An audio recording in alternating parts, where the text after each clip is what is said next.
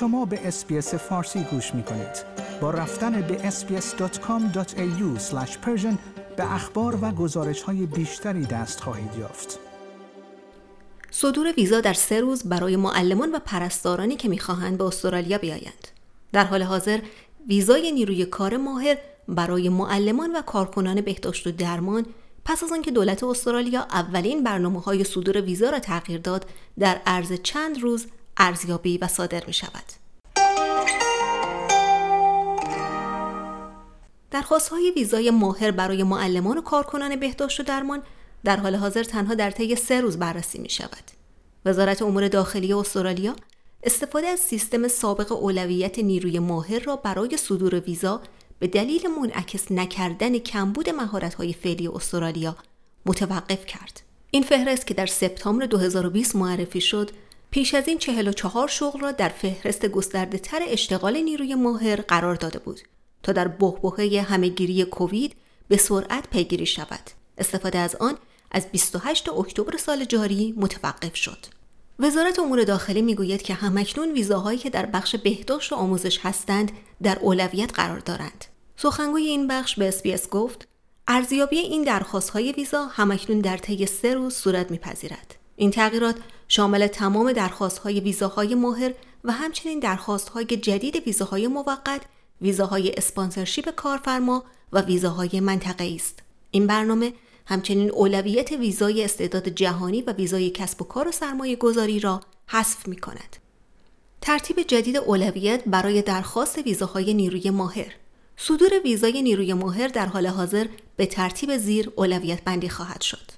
درخواست های ویزای مشاغل بهداشت و درمان و یا آموزش. متقاضیان نامزد شده توسط یک اسپانسر تایید شده و با وضعیت معتبر برای ویزای اسپانسرشیپ کارفرما. متقاضیان مناطق ناحیه‌ای مشخص. متقاضیان ساب کلاس های ویزای دائمی و موقت به نسبت برنامه مهاجرت به استثنای زیر کلاس 188 و در نهایت همه ویزاهای دیگر. از آنجا که همه این ویزاها برای تمام ملیت ها باز نیستند اولویت به دارندگان گذرنامه های واجد شرایط داده خواهد شد در هر دسته از ویزاهای موقت و دائمی اولویت به متقاضیان واقع در خارج از استرالیا داده می شود. همچنین ضوابط و معیارهای جدیدی در مورد ویزاهای زیر اعمال می شود. زیر مجموعه 124 ویزای استعدادهای ویژه، زیر مجموعه 186 ویزای کارفرما، زیر مجموعه 187 ویزای منطقه‌ای، زیر مجموعه 188 ویزای نوآوری و سرمایه گذاری کسب و کار به صورت موقت، زیر مجموعه 189 ویزای ماهر مستقل، زیر مجموعه 190 ویزای ماهر ایالتی. زیر مجموعه 191 ویزای اقامت دائم برای ویزاهای منطقه‌ای. زیر مجموعه 457 ویزای کار موقت. زیر مجموعه 482 ویزای کمبود مهارت موقت. زیر مجموعه 489 ویزای منطقه‌ای موقت. زیر مجموعه 491 ویزای کار منطقه‌ای موقت. زیر مجموعه 494 ویزای کارفرما منطقه‌ای موقت. زیر مجموعه 858 ویزای استعداد جهانی. زیر مجموعه 887 ویزای ماهر منطقه‌ای. و زیر مجموعه 888 ویزای نوآوری و سرمایه گذاری کسب و کار به صورت دائمی. سخنگوی وزارت امور داخلی گفت که سیستم قبلی یک ارزیابی زمانبر و پیچیده بود که اجرای آن تنها به دلیل تجمع درخواست‌های ویزا در دوره محدودیت‌های سفر به استرالیا در طول همهگیری لازم بود. به احتمال زیاد با وعده دولت فدرال به ارزیابی اثر بخشی لیست اشتغال مهاجرت تغییرات بیشتری نیز در راه است.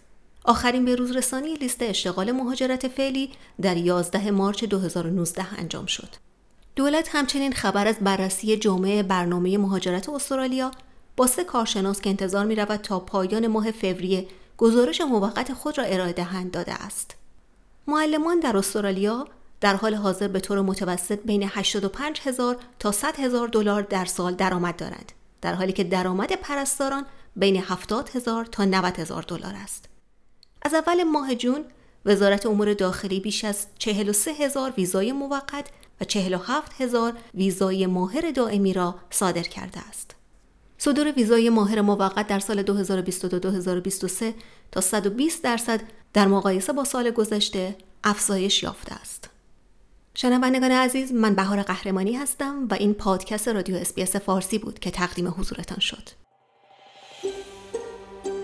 آیا می خواهید به مطالب بیشتری مانند این گزارش گوش کنید؟ به ما از طریق Apple Podcast، Google Podcast، Spotify یا هر جای دیگری که پادکست های خود را از آن می گیرید گوش کنید.